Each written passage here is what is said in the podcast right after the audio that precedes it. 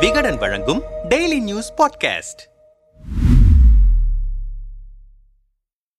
Ukraine மோதலை ராஜாங்க ரீதியில் தீர்க்க வேண்டும். ஜி டுவெண்டி மாநாட்டில் பிரதமர் மோடி உரை. இந்தோனேஷியாவின் பாலி நகரில் இன்று ஜி டுவெண்டி நாடுகளின் உச்சி மாநாடு தொடங்கியிருக்கிறது. இதற்காக இந்தோனேஷியா சென்ற பிரதமர் நரேந்திர மோடி பல்வேறு உலக நாடுகளின் தலைவர்களை சந்தித்து பேசினார். இன்றும் நாளையும் நடைபெறும் இந்த மாநாட்டில் கூட்டமைப்பில் இடம்பெற்றிருக்கும் நாடுகளின் தலைவர்கள் பங்கேற்றிருக்கின்றனர். இந்த ஜி டுவெண்டி மாநாட்டில் உலக நாடுகளின் தலைவர்கள் பல்வேறு முக்கிய பிரச்சனைகள் குறித்து விரிவாக ஆலோசிக்க இருக்கின்றனர். இந்த நிலையில் ஜி டுவெண்டி மாநாட்டில் பேசிய பிரதமர் மோடி கொரோனா தொற்றுக்கு பிறகு உலக ஒழுங்கை உருவாக்கும் பொறுப்பு நம் தோள்களில் இருக்கிறது. அமைதி நல்லிணக்கம் பாதுகாப்பை உறுதி செய்வதற்கான கூட்டு தீர்மானம் தேவை. போரினால் பாதிக்கப்பட்ட உக்ரைனில் அமைதி திரும்புவதற்கான பாதையை கண்டெடுக்க வேண்டும் என நான் பலமுறை கூறியிருக்கிறேன். உக்ரைன் மோதலை ராஜதந்திரம் மூலம் தீர்க்க வேண்டும். இந்த போரினால் உலகளாவிய உணவு எரிபொருள் விநியோக சங்கிலி சீர்குலைந்திருக்கிறது. கடந்த நூற்றாண்டில் இரண்டாம் உலகப்போர் உலகில் பேரழிவை ஏற்படுத்தியது. அன்றைய தலைவர்கள் உலகம் அமைதி பாதையில் செல்ல தீவிர முயற்சிகளை மேற்கொண்டனர்.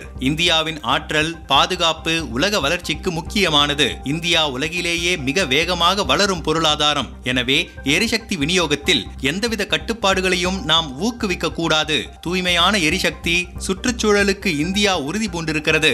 இரண்டாயிரத்து முப்பதாம் ஆண்டிற்குள் மின்சாரத்தில் பாதிக்கு மேல் புதுப்பிக்கத்தக்க ஆற்றல் மூலம் உற்பத்தி செய்யப்படும். இன்றைய உரத்தட்டுப்பாடு என்பது நாளைய உணவு பற்றாக்குறைக்கு காரணமாக இருக்கும். உலக நாடுகள் அனைத்தும் ஒன்று ஒன்றிணைந்து உரத்தட்டுப்பாட்டிற்கு தீர்வு காண ஒன்றிணைய வேண்டும். இந்தியாவில் நிலையான உணவு பாதுகாப்புக்காக நாங்கள் இயற்கை விவசாயத்தை ஊக்குவிக்கிறோம். திணை போன்ற சத்தான பாரம்பரிய உணவு தானியங்களை மீண்டும் பிரபலப்படுத்துகிறோம். திணைகள் உலகளாவிய ஊட்டச்சத்து குறைபாடு மற்றும் பசியையும் தீர்க்கும். அடுத்த ஆண்டு நாம் அனைவரும் சர்வதேச திணை ஆண்டை மிகுந்த உற்சாகத்துடன் கொண்டாட வேண்டும் என்றார்.